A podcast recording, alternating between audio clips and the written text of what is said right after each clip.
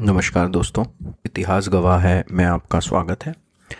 आज हम बात करेंगे यूनिफॉर्म सिविल कोड के कॉन्स्टिट्यूशनल एस्पेक्ट की, और जब मैं कह रहा हूँ कॉन्स्टिट्यूशनल एस्पेक्ट, उसका मतलब ये है कि हम ये समझेंगे कि कौन से आर्टिकल्स को बेसिस बनाकर दोनों साइड एक साइड जो इसको सपोर्ट कर रही है और दूसरी साइड जो इसको अपोज कर रही है वो कौन से आर्टिकल्स को हमारे कॉन्स्टिट्यूशन में इसको बेसिस बनाती है? हम इसके लिए एक इंपॉर्टेंट सुप्रीम कोर्ट में एक केस भी समझेंगे इस एपिसोड में to understand what happen delayed this whole uh, implementation uh, for such a long time when it was already intended by um, the Congress party of that time and even the government uh, of of that time and when it was also made a part of our constitution in article 44 तो क्या ऐसा हुआ जिससे इतना ये मामला आगे तक आ गया और अभी तक अनरिजॉल्व सा रह गया है तो सबसे पहले समझते हैं कि जो लोग कहते हैं कि भाई पर्सनल लॉस को टच नहीं करना चाहिए Um, और या उसमें इंटरफेरेंस नहीं करना चाहिए। देखिए उन वो लोग रेफ़र करते हैं आर्टिकल um, 25 को। सो सबसे पहले आर्टिकल 25 क्या होता है? उसमें कहा गया है freedom of conscience and free profession practice and propagation of religion तो फ्रीडम ऑफ़ कॉन्शियंस मतलब अंतरात्मा की आवाज़। और प्री फ्री प्रोफेशन मतलब आप अपने रिलीजन के बारे में प्रोफेस कर सकते हैं, आप उसे प्रैक्टिस कर सकते हैं, आप आप उसे प्रोपोगेट भी कर सकते हैं फ्रीली और आर्टिकल 26 होता है freedom to manage religious affairs subject freedom to manage religious affairs subject to what हम थोड़ा उसे और समझेंगे आगे कुछ ही मिनटों में but article 26 talks about freedom to manage your own religious affairs so अगर आप कोई रिलीजियस कम्युनिटी हैं, आप अपने अफेयर्स खुद मैनेज कर सकती हैं, और जो आर्टिकल 25 है, उसमें नए रिलीजन भी आप अगर कोई शुरू कर रहे हैं या कोई अडॉप्ट करना चाहते हैं तो उसका भी आपको फ्रीडम दिया गया है। Now the people who oppose can say कि भाई, ये तो हमारे धर्म का मामला है। और धर्म की प्रैक्टिस करना प्रोफेस करना, उसे प्रोपोगेट करना, उसके अफेयर्स को मैनेज करना, वो हमारे धर्म की आज़ादी है है ना?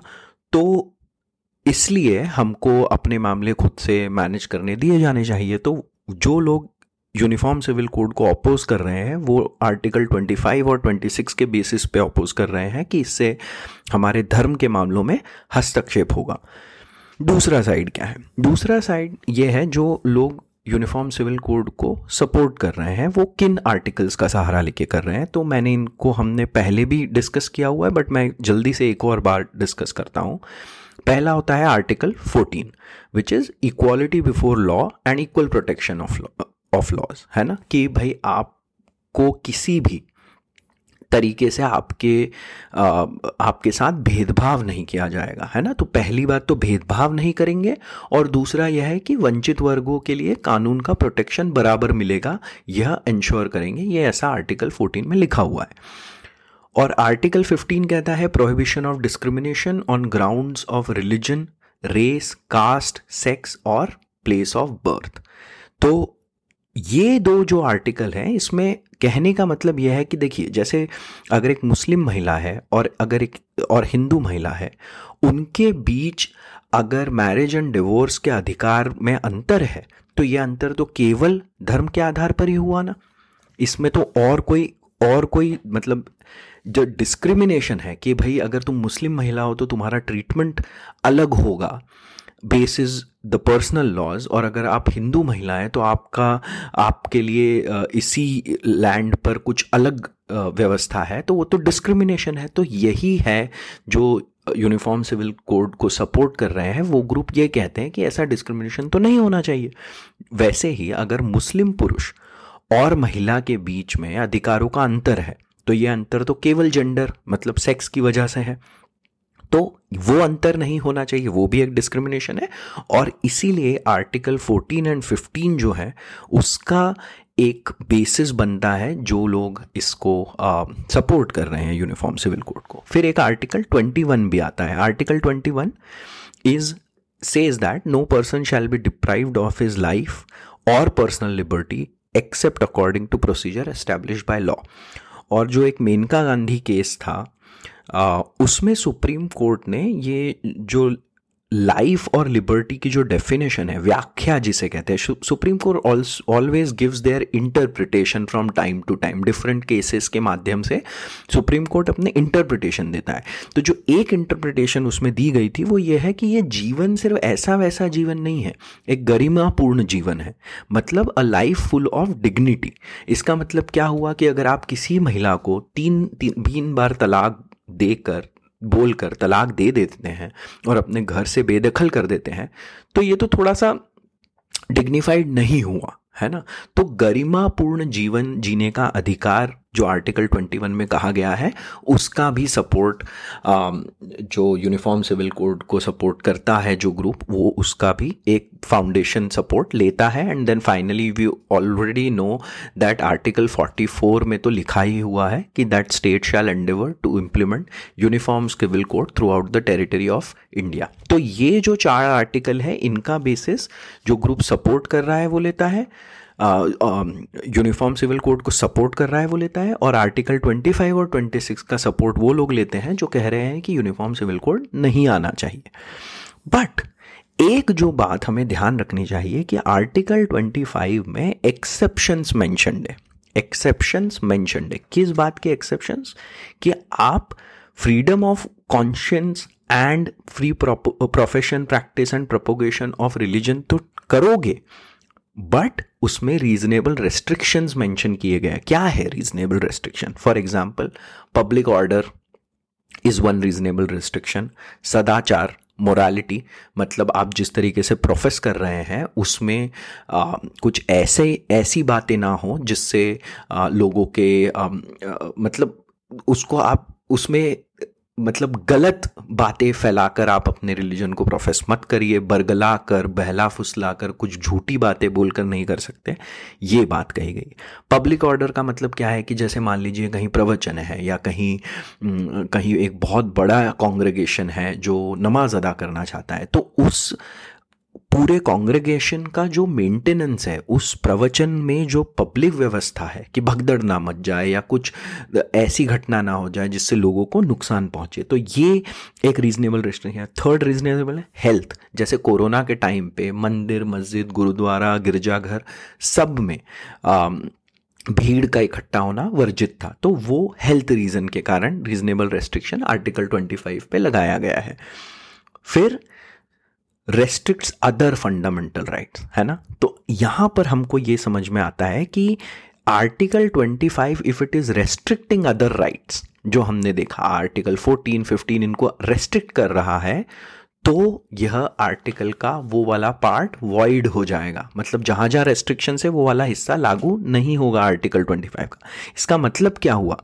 इसका मतलब यह हुआ कि article 25 is not an absolute right है ना? It cannot restrict other right such given in article 14, 15, 21 है ना? तो ये बात बहुत इंपॉर्टेंट है और इसको ध्यान रखनी है कि जो आर्टिकल 25 है जिसका बेस जिसके बेसिस पे यूसीसी को लोग अपोज कर रहे हैं कि नहीं आनी चाहिए कि भाई हमारे धर्म में इंटरफेरेंस होगा हमको फ्री प्रोपोगेशन प्रोफेशन में हमारे इंटरफेरेंस होगा वो ये उनको ये बात ध्यान रखनी होगी कि इसमें रिजनेबल रेस्ट्रिक्शंस हैं such that it should not restrict other fundamental right और यहाँ पर इस कारण से आर्टिकल 25 का सहारा लेना थोड़ा मतलब it's it's not the best stance and not the most solid argument और तीसरा और पांचवा रीज़न क्या बताया? सोशल वेलफेयर सोशल वेलफेयर मतलब समाज कल्याण या समाज सुधार में अगर कोई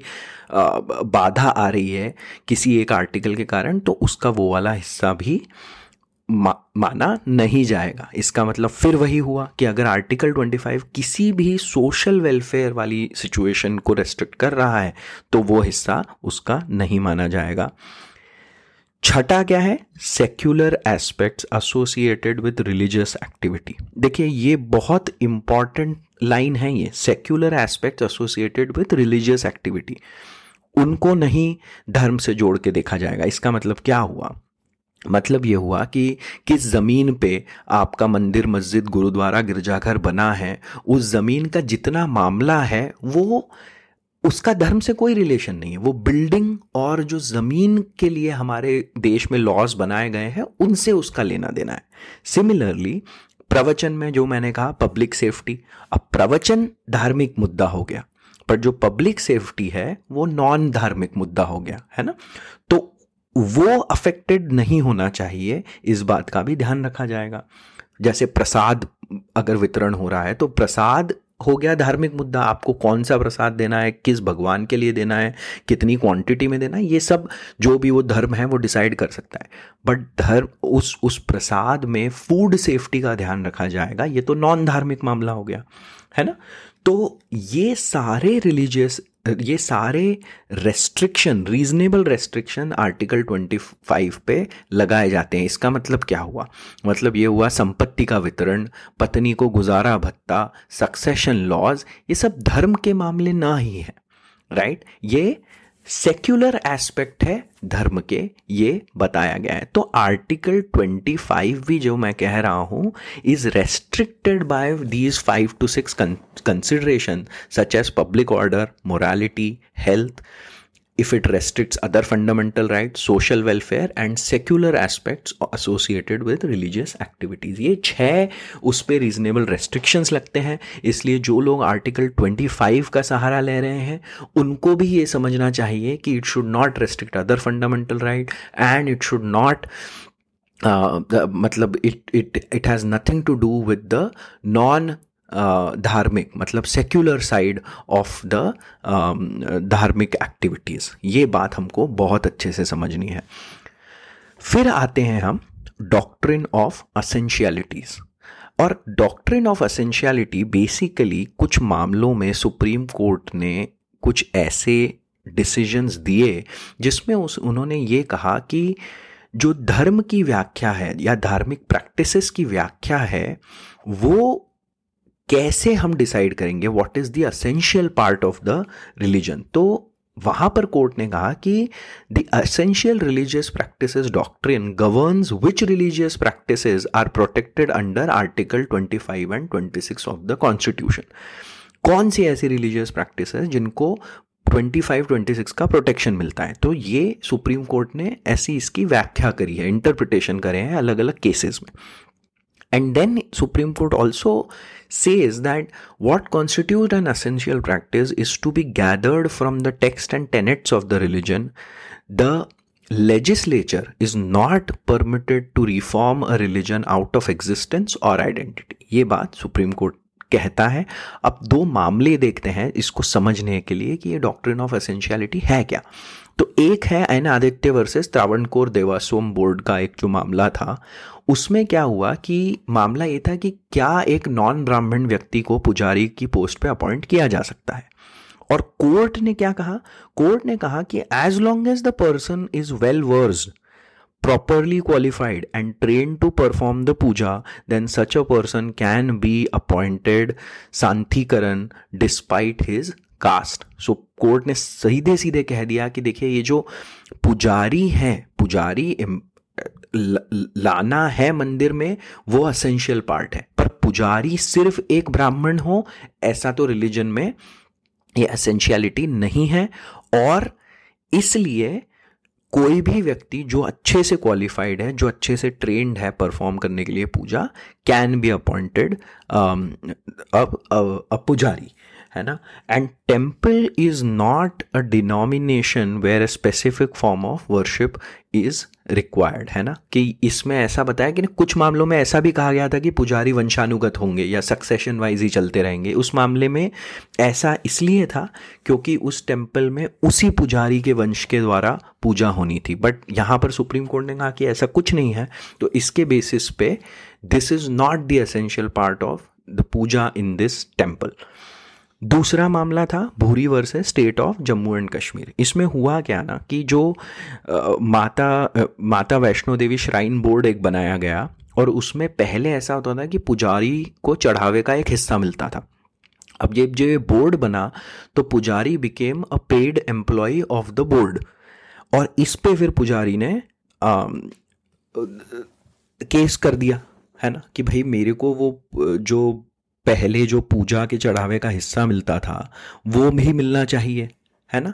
And then that is where supreme court says कि भाई, ये right to get the chadhava is not a customary right it is not the essential part of the religion कि अगर पूजा का के चढ़ावे का पार्ट अगर पुजारी को नहीं मिला तो रिलीजन में कुछ प्रॉब्लम होगा, है ना? So it is not the essential part and therefore pujari will receive his salary from the board तो ये एक और वो मामला था। और तीसरा, मैं आप कभी एक बहुत ऐसे आर्टिकल्स हैं कि जो लाउड स्पीकर पे सुप्रीम कोर्ट ने ऐसे बहुत सारे अलग like high court supreme court में ऐसे डिसीजंस हुए हैं जहाँ पे ये कहा गया है कि लाउड स्पीकर धर्म का हिस्सा नहीं है। धर्म का प्रचार तब भी, भी हो रहा था जब लाउड स्पीकर एग्जिस्टेंस में नहीं थे। तो clearly they are not the essential part of the religion तो ये भी एक एग्ज़ाम्पल है when I want to explain doctrine of essentiality so doctrine of essentiality का मतलब यही है कि कौन से बातें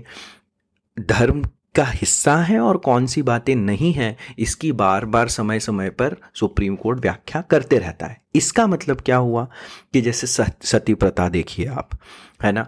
पॉलीगामी की जो कस्टम है वो देखिए। तो आप यहाँ पर ये नहीं कह सकते कि भाई ये तो कस्टम है, अभी तो कस्टम है तो हम तो सती प्रथा करेंगे, या कस्टम है तो हम तो पॉलीगामी करेंगे, है ना? तो जो जहाँ जहाँ मामलों में धर्म को सुधारने की बात आती है, वहाँ वहाँ सुप्रीम कोर्ट यही कह रहा कहना मतलब कोशिश करता है कि असेंशियलिटी को डिफाइन करे और सिर्फ़ वही पार्ट रखे जाए जो असेंशियल हो रिलीजन को, है ना? इसलिए, अब देखिए, इसलिए इन सबको जब हमने डिस्कस कर लिया कि क्या है रीजनेबल रेस्ट्रिक्शंस हैं डॉक्ट्रिन डॉक्ट्रिन ऑफ़ असेंशियलिटी है, रीति रिवाज में बदलाव जिससे धर्म में सुधार होता हो, समाज में सुधार होता हो, इन सब कारणों के कारण आर्टिकल 25 के बेसिस पे कोई ये नहीं कह सकता कि भाई पर्सनल लॉ तो वैसे के वैसे ही चलते रहेंगे। देखिए, भारत जो है, वो एक थियोक्रेसी नहीं है। है ना, धर्मतंत्र नहीं है, यह एक डेमोक्रेसी है, जहाँ जब भी भी धर्म और राज्य के बीच में टकराहट होगी तो राज्य मतलब स्टेट और रूल ऑफ़ लॉ ही सबसे इंपॉर्टेंट या ऊपर माना जाएगा। और ये हमको बार बार ध्यान रखना है, और इसीलिए मैं आज आप आज के एपिसोड का नाम constitutional aspect of of uniform civil code रखा है। अब देखिए क्या है कि जो मैं कह रहा हूँ कि supreme court time to time ensure करता है कि वो आर्टिकल्स की ऐसी व्याख्या करे जिससे यू you नो know, बदलते समय के साथ जो सोसाइटी में चेंजेस हैं उनको अकाउंट में लाया जा सके और उनको आ, उनको समझा जा सके। जो आज की प्रॉब्लम्स है वो साठ साल सत्तर साल की या सौ साल डेढ़ सौ साल पहले की प्रॉब्लम्स है बहुत अलग है। और गड़बड़ तब हो जाती है जब सुप्रीम कोर्ट इंटरप्रिटेशन में कहीं चूक जाता है या गड़बड़ी कर देता है या गलती हो जाती है। राइट अब वो किसी भी रीजन के कारण हुई हो। और ऐसी ही एक चूक कहते हैं सुप्रीम कोर्ट से 1951 में एक केस था, उसमें हो गई। अब पहले केस क्या था ये समझ लेते हैं। एक नरासू अप्पा माली थे, जो एक हिंदू व्यक्ति थे। From Bombay state state of Bombay उस टाइम महाराष्ट्र और गुजरात दोनों कंबाइन होकर था। So Narasu Appa Mali was a Hindu person in Bombay state of Bombay in 1946 वहाँ पर स्टेट ऑफ़ बॉम्बे में prevention of Hindu bigamy act pass हुआ। ठीक है? अब नरासू अप्पा माली कोर्ट में वहाँ गए और उन्होंने क्या कहा? उन्होंने कहा कि देखो भाई हिंदू पिंडदान की एक जो विधि है, उसमें लड़का ही पिंडदान करता है। और मुझे पहले विवाह से कोई बेटा नहीं हुआ है, इसलिए मुझे दो विवाह करने का अधिकार मिले, है ना? और फिर उसने क्या कहा कि भाई देखो, सभी धर्म all religion except the Muslim in this country में बायगामी पनिशेबल है तो मुझे आर्टिकल 14 और 15 के तहत मेरे साथ डिस्क्रिमिनेशन हो रहा है। है ना? क्योंकि मेरे मेरे को आईपीसी 494 के तहत सजा मिल जाएगी। बट कोई मुस्लिम व्यक्ति है इसी कंट्री में, उसको नहीं मिलेगी। तो ये कैसा डिस्क्रिमिनेशन है? है ना? और दूसरी बात, उन्होंने ये कही कि जो 494 धारा है, उसमें ये जो पनिशमेंट है, ये कंपाउंडेबल है। कंपाउंडेबल मतलब कि अगर हस्बैंड वाइफ आपस में सुलह कर ले तो सज़ा कम हो जाएगी। वेर एज जो महाराष्ट्र का एक्ट है, उसमें ये नॉन कंपाउंडेबल है। तो देखिए, एक ही मामले के लिए सज़ा में भी कॉम्प्लिकेशन है। है ना? तो जब ये मामला लेकर ये पहुँचे कोर्ट तो वहाँ पे एक बॉम्बे हाई कोर्ट में एक डिवीज़न बेंच बनी और उसमें दो जो जजेस थे, उन वो थे एम सी छागला और एम सी छागला एक बहुत ही मतलब लाइक आप कह सकते हैं, बहुत ही शानदार इनका रेज्यूमे था। ये अमेरिका और इंग्लैंड में भारतीय राजदूत रहे थे। आगे चलकर शिक्षा मंत्री, विदेश मंत्री, बॉम्बे हाई कोर्ट में चीफ जस्टिस भी बनेंगे। और दूसरे जज थे पीबी गजेंद्र गढ़कर वो जो आगे चल के सेवन्थ चीफ जस्टिस। तो आप समझ सकते हैं ना कि बहुत ही ऐसे लोग जिनको लॉ की बहुत अच्छी जानकारी थी, वो इस डिवीज़न बेंच पे बैठे। अब देखिए, समझना मामला फंसा कहाँ, ये समझना चाहिए। जब आपका part three of in constitution शुरू होता है, उसमें पहला जो एक आर्टिकल आता है, वो बारह में बताया जाता है कि क्या क्या है उस पार्ट में। और तेरह जो है आर्टिकल थर्टीन उसमें बताया जाता है कि कौन कैसे मतलब क्या हो, है इस पार्ट में और किस तरीके से क्या क्या आर्टिकल्स यहाँ पर हैं? तो सबसे पहले ये बताया जाता है कि देखिए pre constitutional law in force मतलब संविधान बनने से पहले जितने लॉज ऐसे थे जो फंडामेंटल राइट को रेस्ट्रिक्ट कर रहे हैं, वो सारे वॉइड हो जाएँगे। है ना? जितना पार्ट उनका वॉइड रेस्ट्रिक्ट करता है, उतना वॉइड हो जाएगा। एंड थर्टीन टू में पोस्ट कॉन्स्टिट्यूशनल लॉज भी बोल दिया कि आने वाले समय में अगर स्टेट कुछ ऐसे लॉज बनाता है जिससे फंडामेंटल राइट पे अटैक होता है तो वो वाला हिस्सा वॉइड करार दिया जाएगा। ये लिखा हुआ है वन और टू में। और थर्टीन थ्री में ये बताया हुआ है कि ये pre constitutional law in force में कौन कौन से लॉज आएँगे? लॉज ऑर्डिनेंस ये, वो। और यहाँ पर कस्टम्स का ज़िक्र नहीं है। ध्यान से सुनिएगा। प्री कॉन्स्टिट्यूशनल लॉज जो बोले गए हैं, जिसमें यह कहा गया है कि कोई भी ऐसे लॉज जो फंडामेंटल राइट को रेस्ट्रिक्ट करते हैं, वो खारिज हो जाएँगे। उन लॉज में कस्टम्स नहीं लिखे गए हैं। उसमें ऐसा नहीं लिखा गया है कि जो कस्टम्स है, वो भी खारिज हो जाएँगे। और जो पोस्ट कॉन्स्टिट्यूशनल लॉज है मतलब कॉन्स्टिट्यूशनल संविधान बनाने के बाद जो लॉज आएँगे, उनमें लिखा हुआ है कि भाई कोई कस्टम्स भी ऐसे हैं जो फंडामेंटल राइट को रिस्ट्रिक्ट करते हैं तो वो खारिज हो जाएँगे। अब देखिए, ये प्री कॉन्स्टिट्यूशनल लॉ के चलते जो शरीयत एप्लीकेशन एक्ट है आपका Muslim personal law Shariat application act of 1937 वो इस बेसिस पे खारिज हो जाना चाहिए था कि ये आर्टिकल 14, 15, 21 से को रेस्ट्रिक्ट करता है और इसलिए ये खारिज हो जाएगा है ना? तो ये एक इंपॉर्टेंट मुद्दा था मतलब ऐसा होना चाहिए था। बट अब हुआ क्या? हुआ ये कि ये जज ने जजेस की जो बेंच थी उन्होंने इंटरप्रिटेशन क्या दिया? कहते हैं ऐसा कि जो पीबी गजेंद्र गढ़कर थे, उन्होंने इस इंटरप्रिटेशन पे इंसिस्ट करा, क्योंकि एमसी छागला तो चाहते थे कि वो कम्प्लीटली कह दे कि हाँ ये बात सही है डिस्क्रिमिनेशन हो रहा है और नहीं होना चाहिए।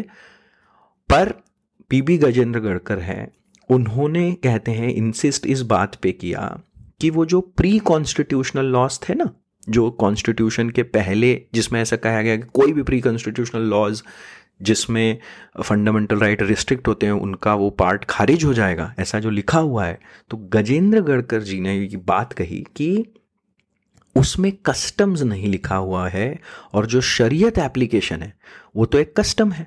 वो तो बस एक कस्टम है और एक लॉ नहीं है। And customs have only been mentioned in the post constitutional इसके बेसिस पे उन्होंने नरासू अप्पा माली के केस में ये कहा कि जो 1946 का जो बॉम्बे में अपॉलिशन ऑफ़ बायोगामी है prevention of Hindu bigamy act है, वो ठीक है। और धर्म, और फिर ये भी कहा कि धर्म, दो तीन बातें कही। देखिए, सबसे पहले ये कहा कि वो नरासू अप्पमाली पे जो एक्ट अप्लाई हो रहा है, उसके अंडर उन्होंने अगर बायगामी की प्रैक्टिस करी है तो उनको जो भी सज़ा है वो मिलेगी। फिर ये कहा कि धर्म के विशेष अधिकार को संसद के माध्यम से ही खारिज किया जाना चाहिए। मतलब उन्होंने ये बात संसद पे डाल दी कि हाँ जो ये धर्म का विशेष अधिकार है, जिसकी बात नरासू अप्पमाली ने अपने केस में कही थी कि मेरे साथ डिस्क्रिमिनेशन हो रहा है, उसकी बात संसद में होनी चाहिए। और तीसरी जो इंपॉर्टेंट और बहुत ही इंपॉर्टेंट चीज़ कही गई यहाँ पर कि क्या हम धार्मिक विधियों को पर्सनल लॉज को आर्टिकल 13 के अंडर रिव्यू करके खारिज कर सकते हैं, ऐसा क्वेश्चन पूछा। और ये कहा कि किसी भी धर्म के पर्सनल लॉ को आर्टिकल 13 के बेस पर रिव्यू नहीं किया जा सकता। और ये बहुत बहुत ही बड़ी बात थी, क्योंकि क्या हुआ कि समय ऐसा था, कहते हैं समय ऐसा था कि थोड़ा सरकार का भी प्रेशर था कि डिसीज़न इस तरीके से दिया जाए कि सेंसिटिविटी ऑफ़ द टाइम को देख कर दिया जाए। और इंटरेस्टिंग बात यह है कि ये जो डिसीज़न है कि आर्टिकल थर्टीन के बेसिस पे हम रिव्यू नहीं कर सकते पर्सनल लॉस को, इसको ना किसी स्टेट ने, ना सेंटर ने, किसी ने भी इसके अगेंस्ट अपील नहीं करी सुप्रीम कोर्ट में। सब लोग शांत रहे और ये मामला, ये अभी तक कायम है। ये जो डिसीज़न हुआ है और ये जो कहा गया था, ये अभी तक है। इनफैक्ट 2018 में सबरीमला जो एक केस था, उसमें जो एक जस्टिस डी वाई चंद्रचूड़ थे, उन्होंने एक अपने नोट में कहा कि जो ये रीजनिंग यूज़ की गई थी नरासू अप्पा माली में दैट वाज फ्लॉड फिर भी ये ओवर रूल नहीं हुआ है। बस उन्होंने अपने नोट्स में ये सब कहा है। और उन्होंने ये भी कहा कि ऐसा लगता है रीजनिंग को देख के कि हम एक थियोक्रेसी में रहते हैं डेमोक्रेसी में नहीं रहते, जो कि हम, हमारा देश एक रूल ऑफ़ लॉ का देश है है ना? तो हमको फिर से ये समझना है कि 1951 में एक मौका आया था सुप्रीम कोर्ट के पास, जहाँ पे वो नरासू अप्पा माली के जो डिस्क्रिमिनेशन वाली बात है उसको स्वीकार कर लेते and they could have struck down that that जो आपका 1937 का Muslim personal law Shariat application act because saying that it was restricting article the the it was restricting the uh, what article 14 15 and 21 have said. है ना? तो ये बात कह सकता था सुप्रीम कोर्ट अपने interpretation high, Bombay high court in their interpretation but कहा क्या कि जो कस्टम्स है, वो प्री कॉन्स्टिट्यूशनल लॉ में वो नहीं है। हमारे संविधान में ऐसा कस्टम्स का मेंशन नहीं हुआ है जहाँ प्री कॉन्स्टिट्यूशनल लॉ है। और सिंस कस्टम्स तो पोस्ट कॉन्स्टिट्यूशनल में करे हैं, और जो शरीयत एप्लीकेशन वाला जो एक्ट है, वो तो एक कस्टम था, और वो तो प्री कॉन्स्टिट्यूशनल था, इसलिए वो खारिज नहीं किया गया, है ना?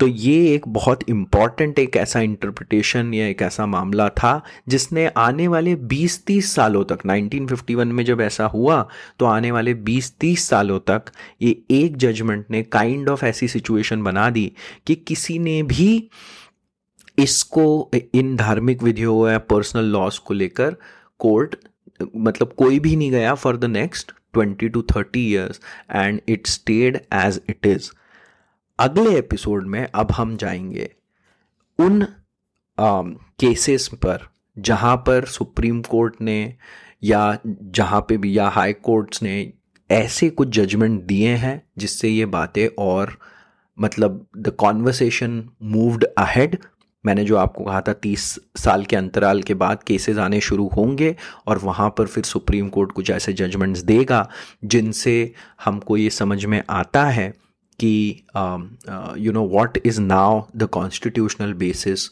for uniform civil code चलिए, फिर आज का एपिसोड हम यहीं समाप्त करते हैं। आज के एपिसोड में बस मेरी सबसे बड़ी जो मेरा एफर्ट था, वो इस डायरेक्शन में था कि आप उन आर्टिकल्स को समझें, जिनके बेसिस पे बोथ द साइड्स अपने आर्ग्यूमेंट्स प्रेजेंट कर रहे हैं। हमने न सिर्फ़ उन आर्टिकल्स को समझा बट उन पे अप्लाई होने वाली कुछ जो हमने आर्टिकल 25 26 पे अप्लाई होने वाली रीजनेबल रेस्ट्रिक्शंस हैं उनको समझा। हमने नरासू अप्पा माली का एक केस देखकर ये समझा कि किस तरीके से um, एक टाइम पे when supreme court could have given a judgement that could have paved a way for implementation of uniform civil code in our country it did not happen in that particular case of Narasu Appamali in 1951 and kind of um, delayed this whole um, issue and the related debates for a long time. अगले episode में हम, मुझे लगता है अगला episode final episode होना चाहिए इस सीरीज़ का उसमें हम कुछ इंपॉर्टेंट केसेस को डिस्कस करेंगे और फाइनली कुछ कंक्लूडिंग रिमार्क्स पर सुनेंगे on on what according to me और और generally like what could be a possible approach towards uniform civil code in India सुनने के लिए आपका बहुत बहुत धन्यवाद अंटिल नेक्स्ट टाइम जय हिंद।